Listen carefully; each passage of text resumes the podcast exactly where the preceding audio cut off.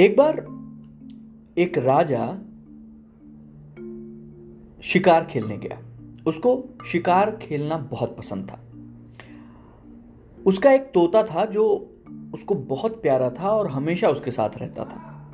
तो राजा के साथ इस बार भी तोता शिकार पे ही गया। साथ में सेना की एक छोटी टुकड़ी थी, लेकिन वो टुकड़ी पीछे रह गई क्योंकि राजा को अचानक एक शिकार दिखा और उसने अपने घोड़े को बहुत तेज़ी से दौड़ा दिया। जब राजा उस शिकार के पास तक पहुँचा तो वो रास्ता भटक चुका था और उसकी सेना की टुकड़ी भी उससे अलग हो चुकी थी। राजा भटकते भटकते थक के चूर हो गया। उसका घोड़ा थक के चूर हो गया। प्यास इतनी लगी कि उसको समझ में नहीं आ रहा था कि क्या किया जाए। अचानक वो चलते चलते एक पेड़ के पास पहुँचा और देखा कि उस पेड़ पर से पानी की कुछ बूंदें टपक रही हैं। उसको देखते ही उसके मन में आस जगी कि अरे यार पानी। वो तुरंत पत, पत्तों को उठाया पत्तों को उठा के एक दोना बनाया पत्तों को गोल बना के एक कटोरी नुमा बनाया और उसको लेकर उस टपकते हुए पानी के पास बैठ गया। करीब सवा घंटे तक बैठने के बाद वो दोना पूरा भर गया। और राजा को राहत की सांस मिली कि चलो पानी तो मिला। जैसे ही राजा उसे अपने मुँह में लगाने जा रहा था, तुरंत उसका तोता उड़ता हुआ आया और उसने वो पत्तल को दोना गिरा दिया। गुस्सा तो बहुत आया राजा को और राजा ने जो है वो अपने गुस्से पर कंट्रोल करते हुए उस तोते को बोला, किनारे रहो। और दोबारा कोशिश करनी शुरू कर दी, वो दोना लेकर कि पानी फिर से इकट्ठा हो तो एक घूंट पी लिया जाए। पानी फिर से इकट्ठा होना शुरू हुआ। अब की बार वो पंद्रह बीस मिनट में ही एक घूंट पानी इकट्ठा हुआ था, दोना भरा नहीं था, सिर्फ़ एक घूंट इकट्ठा हुआ था कि राजा ने सोचा तुरंत इसको पी के अपनी प्यास बुझाऊं। जैसे ही राजा फिर से मुँह लगाने लगा, तुरंत वो तोता उड़ता हुआ आया और उसने फिर से वो दोना गिरा दिया।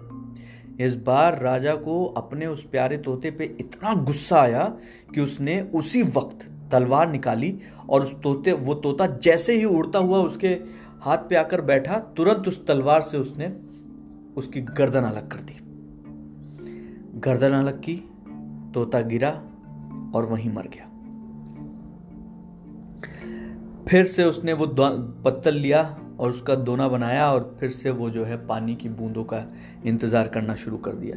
लेकिन अब बूंदे बहुत बहुत एक एक आध बूंद गिर रही थी। तो राजा को लगा कि यार, देखूँ कहाँ है, ये क्यों नहीं और पानी गिर रहा है। तो राजा ने ऊपर की तरफ़ गर्दन उठाई तो देखता क्या है कि पत्तों के झुरमुट में ऊपर एक बहुत ही विशालकाय अजगर बैठा हुआ है, जिसकी लार लगातार टपक रही थी और वो लगातार उसके दोने में गिर रही थी और वो उसको पानी समझ रहा था। और उसका तोता लगातार उस जहर को पीने से राजा को बचा रहा था। राजा को बहुत अफसोस हुआ।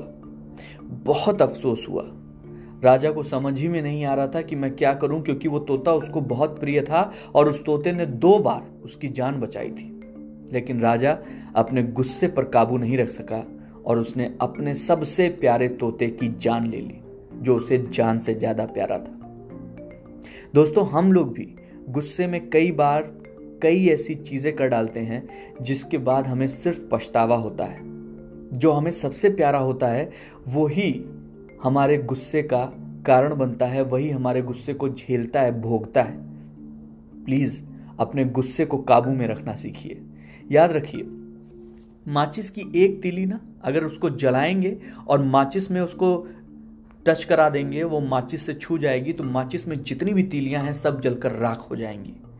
तो माचिस खुद, वो तीली खुद भी जलती है, और उसके बाद जितने लोग हैं, सबको जलाकर राख करती है। ठीक ऐसे ही, आपका गुस्सा सबसे पहले आपको जलाता है, और फिर आपके आस पड़ोस के जितने भी आपके संबंध हैं, रिश्तेदार हैं, आपके प्यारी चीज़ें हैं, उन सबको जलाकर खाक कर देता है।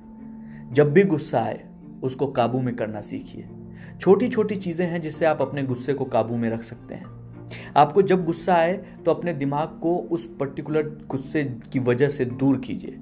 जहाँ है, आप वहाँ से अलग हट जाइए। जिस चीज़ के बारे में आपको गुस्सा आ रहा है, उस चीज़ को अपने दिमाग से झटकने की कोशिश कीजिए। अगर गुस्सा बहुत ज़्यादा है तो अखबार का एक पन्ना लीजिए, एक छोटा टुकड़ा लीजिए, या अपनी एक तकिया लीजिए और उसको फाड़ डालिए। आपका सारा गुस्सा निकल जाएगा। गुस्सा अगर आ रहा है तो आप लंबे लंबे डग भरते हुए वॉक कर सकते हैं, दौड़ सकते हैं। आपका गुस्सा कुछ ही मिनटों में विलुप्त हो जाएगा, खत्म हो जाएगा। तो अपने गुस्से को काबू में रखना सीखिए। दुनिया में अपने गुस्से से बड़ा दुश्मन आपका कोई नहीं है।